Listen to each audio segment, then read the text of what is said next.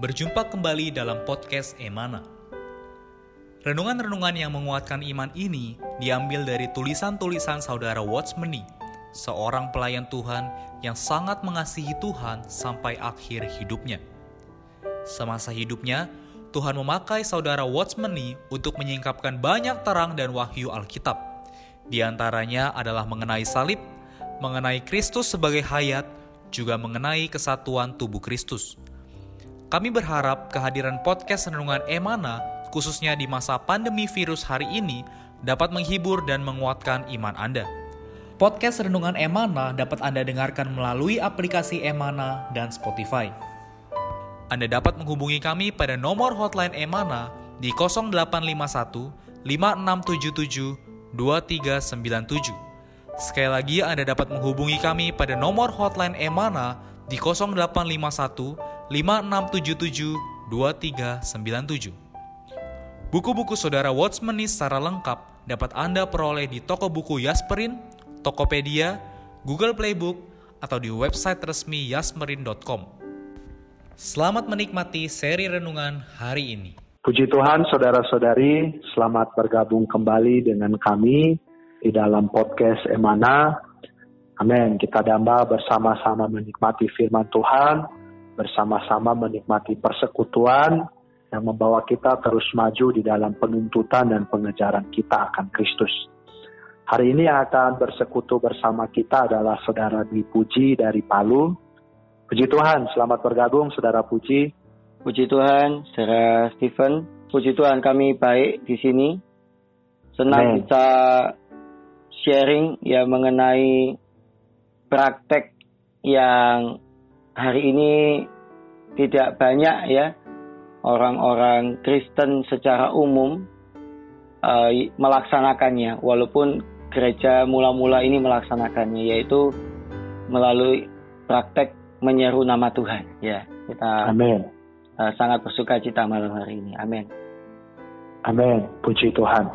Baik saudara puji nanti akan bersekutu dengan kita mengenai topik kita hari ini Sebelumnya saya sampaikan saudara-saudari bahwa minggu ini ya kita masih bersama-sama membahas satu topik yang diambil dari buku pembinaan dasar yang berjudul Menyeru Nama Tuhan. Nah, kita hari ini akan melanjutkan persekutuan kita yang kemarin mengenai tujuan menyeru nama Tuhan. Saya sedikit mengulang, ya, di bagian pertama kemarin kita melihat bahwa ada empat poin dari tujuan kita menyeru nama Tuhan. Yang pertama adalah supaya kita diselamatkan. Yang kedua adalah diselamatkan dari tekanan, kesesakan, masalah, dan penderitaan. Lalu yang ketiga adalah untuk berbagian dalam belas kasih Tuhan. Dan keempat adalah mengambil bagian dengan keselamatan Tuhan. Puji Tuhan, hari ini kita akan melanjutkan di dalam bagian yang kedua. Juga ada empat poin yang akan kita bahas bersama-sama. Tapi sebelumnya, saudara-saudari, saya ingin membacakan satu ayat bagi kita, dan lalu saudara Puji akan merespon sekaligus memulai persekutuan kita pada hari ini. Amin. Saya bacakan bagi kita di dalam Roma pasal 10 ayat 12. Sana dikatakan, sebab tidak ada perbedaan antara orang Yahudi dan orang Yunani. Karena Allah yang satu itu adalah Tuhan dari semua orang, kaya bagi semua orang yang berseru kepadanya. Puji Tuhan. Amin. Baik, saudara Puji, silahkan uh, boleh membawa kita melihat ayat ini, melihat apa yang bisa kita dapatkan berkaitan dengan praktek menyeru nama Tuhan. Amin. Amin. Puji Tuhan. Saudara-saudara, di dalam perikop ini ya, saudara-saudara ya, kita melihat bahwa kita ini mendapat keselamatan ya dibenarkan adalah melalui berseru kepada nama Tuhan. Ya, eh, di bagian ini ya sebenarnya adalah yang kita baca tadi di pasal 10 ayat 12, tetapi ini mencakup mulai dari ayat 4 sampai ayat yang ke-21 ya. Bahwa kita menerima keselamatan ini melalui Kristus, saudara-saudari. Uh, dan ya keselamatan ini kita terima ya melalui berseru kepada nama Tuhan. Haleluya. Ya, saudara-saudari, Tuhan sudah menggenapkan ya pekerjaan keselamatannya bagi kita. Ya. Di ayat yang ke-7 ya, bahkan Tuhan itu sudah turun ya sampai ke jurang maut. Ini pekerjaan yang sangat besar. Ya. Tetapi apa? Bagaimana cara menerimanya? Ya. Menerimanya adalah di ayat 9 dengan mengaku dengan mulut. Kalau mengaku dengan mulut itu berarti pasti ada suara yang terdengar ya. Lalu apa? Percaya dengan hati. Ya, jadi di ayat 9 dan 10 ini merupakan satu kesatuan. Percaya itu tidak perlu orang lain tahu, tetapi kalau mengaku orang lain harus tahu, ya kan? Percaya itu di dalam hati, tetapi kalau mengaku itu melalui mulut. Nah, lalu uh, di sana ada satu praktek ya yang kita sudah baca tadi yaitu adalah sebab siapa saja yang berseru kepada nama Tuhan akan diselamatkan di ayat 13. Nah, ayat 12 tadi mengatakan apa? Tuhan itu Tuhan itu adalah Tuhan dari semua orang ya. Dan kaya atau terjemahan lainnya adalah murah hati. Ya. Nah, kekayaan, kemuliaan Tuhan yang tidak terduga. Ya, apa saja kekayaan kemuliaan Tuhan yang tidak terduga? Ya, di sana ada keselamatan, di sana ada damai sejahtera, di sana ada melepaskan kita dari dosa, maut, dari belenggu iblis, ya, dari hukum dosa, dan lain sebagainya. Begitu kayanya, ya, keselamatan yang kita terima ini. Begitu kayanya diri Tuhan ini, tetapi kita mengalaminya atau menerima segala kekayaan ini dengan berseru kepada nama Tuhan.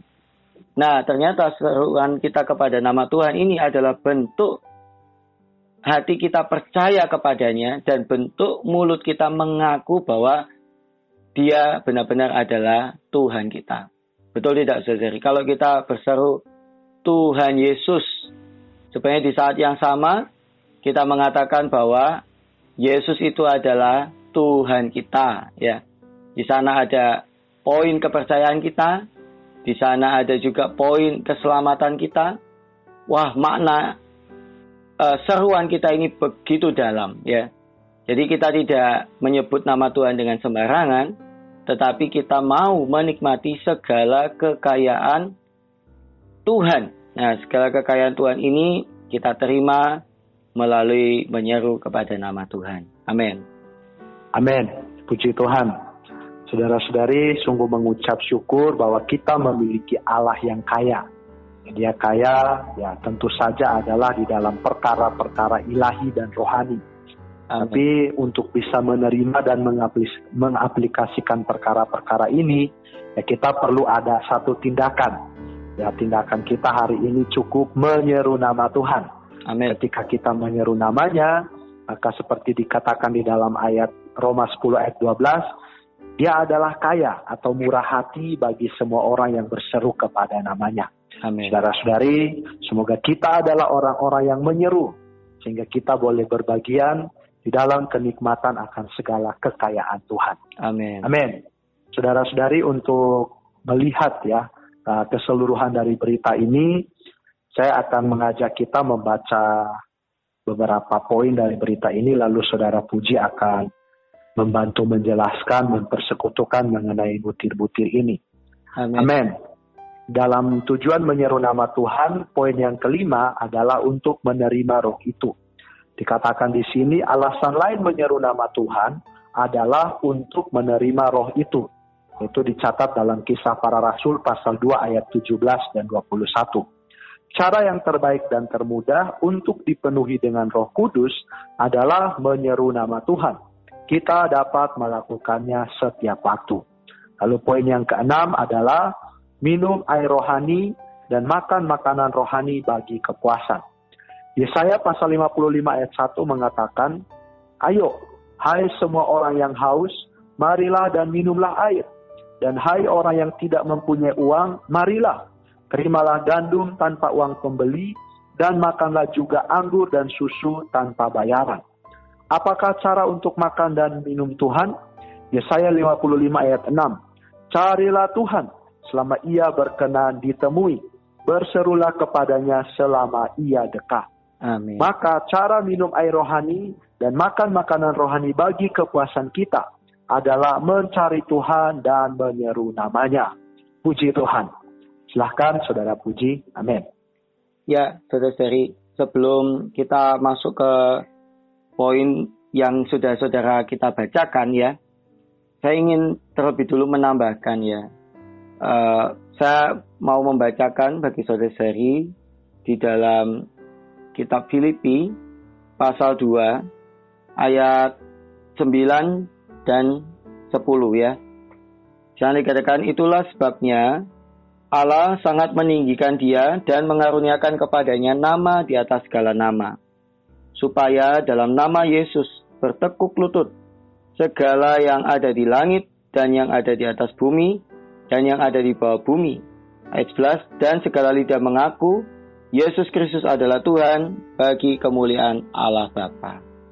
Oh, saudara seri, ayat ini ayat ini mengatakan bahwa di dalam nama Tuhan itu ada kuasa, saudara e, Nama ini sudah ditinggikan ya. Demikian rupa sehingga apa saudara? Semua perkara itu takluk kepada nama ini ya, kepada persona ini. Uh, dan kita bisa mengalami kekuatan ya kuasa uh, diri Tuhan itu melalui namanya saudara-saudari. Jadi uh, kalau kita membaca kitab Injil ya murid-murid uh, itu apa melakukan mujizat menyembuhkan orang itu adalah dengan nama Tuhan, saudara-saudari ya kan. Nah, kita juga sebenarnya kita ini ada dalam keadaan sakit ya. Mungkin kita juga diduduki oleh pikiran-pikiran uh, yang disuntikkan, yang dipanahkan oleh si jahat dan lain sebagainya. Saudara-saudari kita perlu mengalami kuasa di dalam nama Tuhan. Jadi kalau nama Tuhan itu Alkitab mengatakan benar-benar memiliki kuasa, maka setiap dari kita yang mendengar hari ini perlu mengalami satu pengalaman menerima kuasa atau mengalami kuat kuasa ya dalam nama Tuhan ini. Nah, tadi dikatakan di poin yang saudara Stephen bacakan yaitu adalah menerima roh itu. Ayatnya di dalam kisah para rasul pasal 2 ayat 17 sampai 21. Saya bacakan ya. Akan terjadi pada hari-hari terakhir demikianlah firman Allah bahwa aku akan mencurahkan rohku ke atas manusia. Anak-anakku laki-laki dan perempuan akan bernubuat dan teruna-terunamu akan mendapat penglihatan-penglihatan dan orang-orangmu yang tua akan mendapat mimpi. Ayat 21, dan barang siapa yang berseru kepada nama Tuhan, akan diselamatkan. Ini adalah satu khotbah yang panjang oleh Petrus, ya kan? Dan di dalam bagian kesimpulannya banyak poin, tetapi salah satu poinnya adalah Petrus menganjurkan ya orang-orang uh, yang mendengar pemberitaannya, orang-orang Yahudi saat itu untuk berseru kepada nama Tuhan. Yaitu kita dapat poinnya tadi adalah untuk menerima Roh Kudus, saudara-saudari. Saudara-saudari, memang kita yang sudah percaya Tuhan, eh, kita sudah menerima Roh Kudus di dalam kita. Tapi ilustrasinya ini kita seperti apa? Ban yang apa bocor halus, saudara-saudari. Pernah kalau dengar ban yang bocor halus ya, jadi ada lubangnya walaupun kecil sekali. Ya, atau ban yang tidak pernah dipakai ya, itu tetap bisa habis anginnya. Jadi roh kudus itu uh, ibarat angin ya. Uh, dia itu kadang-kadang bisa keluar dari kita karena di dalam diri kita ini banyak kebocoran-kebocoran. Saudari yang belum percaya, berserulah kepada nama Tuhan. Saudari yang sudah percaya, kalau saudari merasa lemah, ya, uh, berat untuk maju di dalam Tuhan, Mungkin kita itu seperti itu. Seperti mobil yang walaupun bensinnya ada, tetapi apa? Banyak kekurangan angin ya. Akhirnya sulit atau berat sekali untuk maju. Nah, saudari kita perlu amin mengisi diri kita penuh dengan Roh Kudus ya. Jadi dipenuhi Roh Kudus adalah berseru kepada nama Tuhan. Nah, seorang harus belajar menyeru dengan lantang ya. Kalau kita punya tempat yang misalkan kedap suara uh, yang orang tidak terganggu ya dengan seruan kita ya bukan kita tidak mau orang dengar tetapi kita tidak mau mengganggu kan. Nah, kita boleh berseru dengan meleluasakan diri kita ya. Amin. Kita berseru dengan suara nyaring. Maka apa kita akan mengalami kita ini seperti diisi ya dengan Roh Kudus. Ya, kita ini dipenuhi dengan Roh Kudus. Yang kedua adalah minum air rohani dan uh, makan makanan rohani bagi kepuasan. Ya, jadi kalau tadi itu kempes, kalau yang kedua ini lapar, saudara-saudari, haus. Lapar dan haus membuat kita ini apa? Banyak ya, kalau orang itu lapar, kadang-kadang dia uring-uringan. Nah, ada lagi yang uh, lemas, saudara-saudari. Saya tidak tahu saudara-saudari yang mana, tapi kalau saudara-saudari mulai cepat emosi, berserulah kepada nama Tuhan. Jangan-jangan saat itu saudara-saudari sedang lapar rohani. Ya, ya saya mengatakan apa? Ayo, hai semua orang yang haus, marilah, ya. Lalu apa? Lalu juga makan, ya, tanpa membeli, tanpa membayar. Amin. Dengan menyeru kepada nama Tuhan.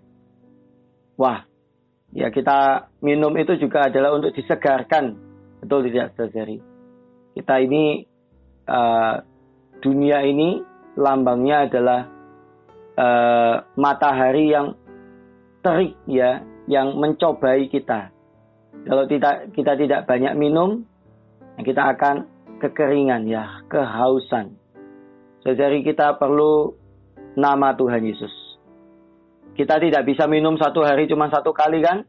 Karena itu menyeru nama Tuhan juga tidak cukup satu kali, saudara-saudari. Amin.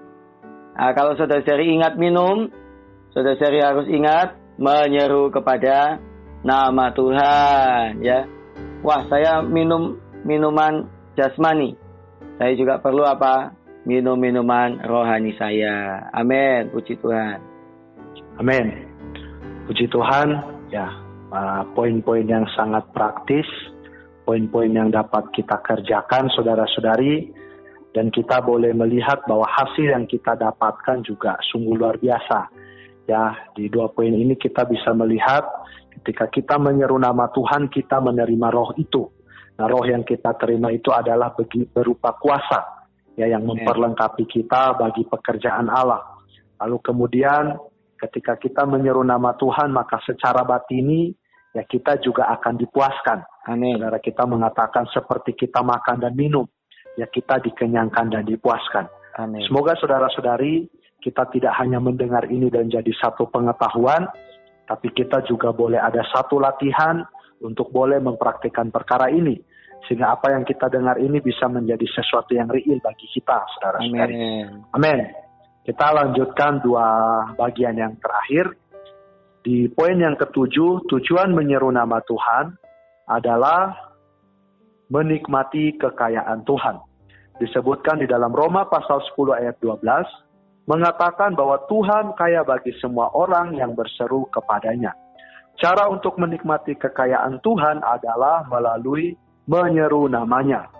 Tuhan bukan hanya kaya, tetapi juga dekat dan tersedia seperti disebutkan Roma pasal 10 ayat 8, sebab dia adalah roh pemberi hayat. Sebagai roh itu dia maha hadir. Pada setiap waktu dan setiap tempat kita dapat menyeru namanya. Amin. Lalu di poin yang ke-8 adalah membangkitkan diri kita.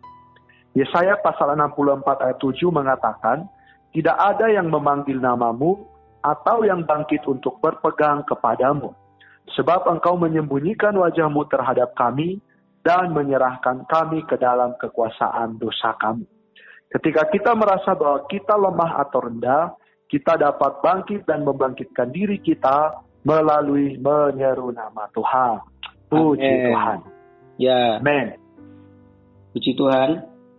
di bagian ini sebenarnya kita sudah bahas di awal ya, yaitu adalah di Roma pasal 10 ayat 12 mengenai menyeru nama Tuhan membuat kita mengalami kekayaan Tuhan. Di sana dikatakan bahwa uh, tidak ada perbedaan antara orang Yahudi dan orang Yunani karena Tuhan yang sama adalah Tuhan dari semua orang dan murah hati kepada semua orang yang berseru kepadanya atau kaya bagi semua orang yang berseru kepadanya. Nah, saudara, kita ini orang Kristen kadang-kadang kelihatan miskin ya. Nah, miskin ini dalam arti adalah kita selalu ber, merasa kekurangan ya. Kurang sukacita, atau tidak? Kurang tenaga, kurang semangat ya, kurang bergairah, uh, tidak ada damai sejahtera ya tidak ada kelepasan, tidak ada kemenangan, e, terbelenggu, tidak bebas, tidak leluasa. Nah, saudara, kalau kita merasa demikian, ya, barangkali kita ini sedang mengalami miskin rohani. Ya, kita miskin akan kekayaan Tuhan. Ya, jadi kekayaan Tuhan yang e, begitu limpahnya, yang tidak terduga itu sebenarnya sangat dekat Saudara, di ayat 8 dikatakan bahwa firman itu dekat, yaitu di dalam mulutmu dan di dalam hatimu. Ya. Nah, saudara, kekayaan Tuhan itu sebenarnya menunggu ya untuk disuplaikan kepada kita asal kita ini terbuka. Nah, saudara, kita ada satu ilustrasi ya, yaitu apa? Uh, satu keran ya, yaitu harus dibuka dulu, baru apa? baru air itu bisa mengalir.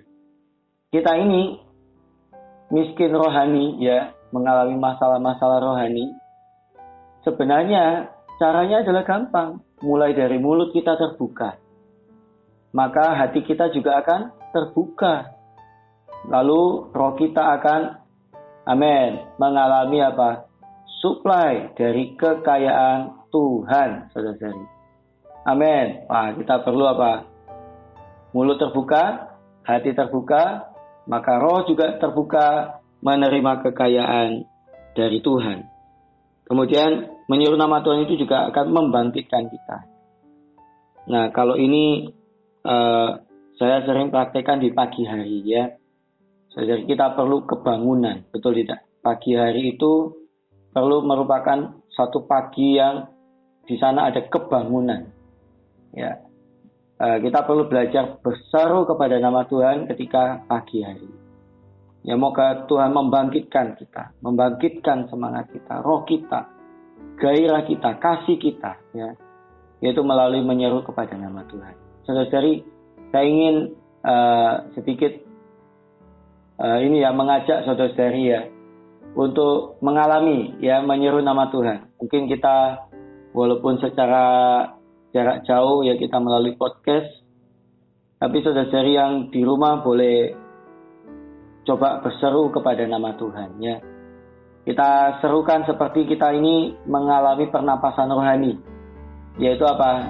Dengan menambahkan oh ya kan. Oh ini bukan untuk menambahkan nama Tuhan bukan, tetapi adalah ini adalah sebagai pernapasan rohani yaitu melepaskan CO2 melepaskan hal yang negatif dan menghirup hal-hal yang positif kekayaan dari diri Tuhan itu. Ya, kita coba berseru ya saudara ya. Satu, dua, tiga. Oh Tuhan Yesus. Oh Tuhan Yesus. Oh Tuhan Yesus. Oh Tuhan Yesus. Amin. Lalu kita boleh tambahkan, Tuhan Yesus, aku cinta padamu. Wah, sudah dari maka kita akan mengalami kita diisi oleh roh itu, kita dipuaskan ya, minum dari mata air ya keselamatan kita, kemudian kita menikmati kekayaan Tuhan dan membangkitkan diri kita. Amin. Puji Tuhan, hari kita bersyukur dua hari ini boleh melihat ya betapa kayanya khasiat yang kita dapatkan ketika kita menyeru nama Tuhan. Amin. Kita telah melihat ada minimal 8 poin yang bisa kita nikmati, bisa kita dapatkan ketika kita menyeru nama Tuhan. Nah, saudara-saudari, saya ingin mendorong kita semua bahwa poin-poin ini bisa kita alami dengan real adalah kalau kita menyeru nama Tuhan. Amin. Nah, itu saudara-saudari kita perlu memperhatikan, ya, saudara kita juga tadi sudah mengatakan, ya setiap waktu, setiap situasi, kondisi apa pun, kita boleh berlatih menyeru nama Tuhan. Sehingga perkara-perkara yang sudah disampaikan boleh menjadi satu hal yang real yang kita alami. Amin. Puji Tuhan. Untuk menutup persekutuan kita hari ini, saya minta di dalam kasih saudara Puji bisa memimpin kita di dalam doa. Amin. Mari kita berdoa, Saudari. Amin. Tuhan Yesus. Tuhan Yesus. Oh, Tuhan Yesus. Amin. Terima kasih atas namamu ya Tuhan. Amin. Tuhan nama yang diberikan kepada kami. Tuhan nama yang olehnya kami diselamatkan. Amin. Tuhan nama yang Tuhan di dalamnya bertekuk lutut. Tuhan segala Tuhan oh Tuhan eh, pemerintah-pemerintah. Tuhan Amin. segala oh kuasa-kuasa jahat. Tuhan semuanya tidak berkuasa lagi. Tuhan karena Tuhan namamu sudah mengatasi semua itu. Tuhan Yesus kami mau mengalami kuasa di dalam namamu Tuhan. Melalui Amin. Tuhan mempraktekkan berseru kepada namamu. Tuhan sehingga Tuhan kami bisa dipenuhi oleh Roh Kudus. Tuhan sehingga kami Tuhan bisa dikenyangkan dan dileraikan rasa haus kami ya Tuhan. Tuhan Amin. Sehingga kami Tuhan bisa mengalami menikmati segala kekayaan Tuhan yang Tuhan sudah sediakan. Segala kekayaan rohani menjadi bagian kami. Bahkan kami dibangunkan. Tuhan tidak dalam keadaan lemah. Tuhan tetapi dalam keadaan kuat Oh, Amin. mengasihi untuk melayani Tuhan. Amin. Tuhan, berikan kami hati yang sederhana, mulut yang terbuka. Tuhan, uh, hati yang terbuka dan roh yang terbuka. Tuhan di dalam praktek menyeru kepada nama Tuhan. Terima kasih Tuhan Yesus, dalam namamu kami berdoa. Haleluya. Amin. Amin. Puji Tuhan. Terima kasih saudara Puji untuk waktu dan persekutuannya. Amin. Dan semoga minggu depan bisa kembali berbagian dan menyuplaikan firman Tuhan kepada saudara-saudari. Amin. Juga kepada saudara-saudari pendengar podcast, kiranya Tuhan menyertai kita, Tuhan memimpin kita ke dalam praktek yang real mengenai perkara menyeru nama Tuhan. Amin. Dan Tuhan memberkati kita semua, mulia bagi Tuhan. Amin. Mulia bagi Tuhan. Amin. Sekian podcast Renungan Emana hari ini. Kami akan kembali pada seri berikutnya. Anugerah dari Tuhan Yesus Kristus dan kasih Allah dan persekutuan Roh Kudus menyertai kita semua.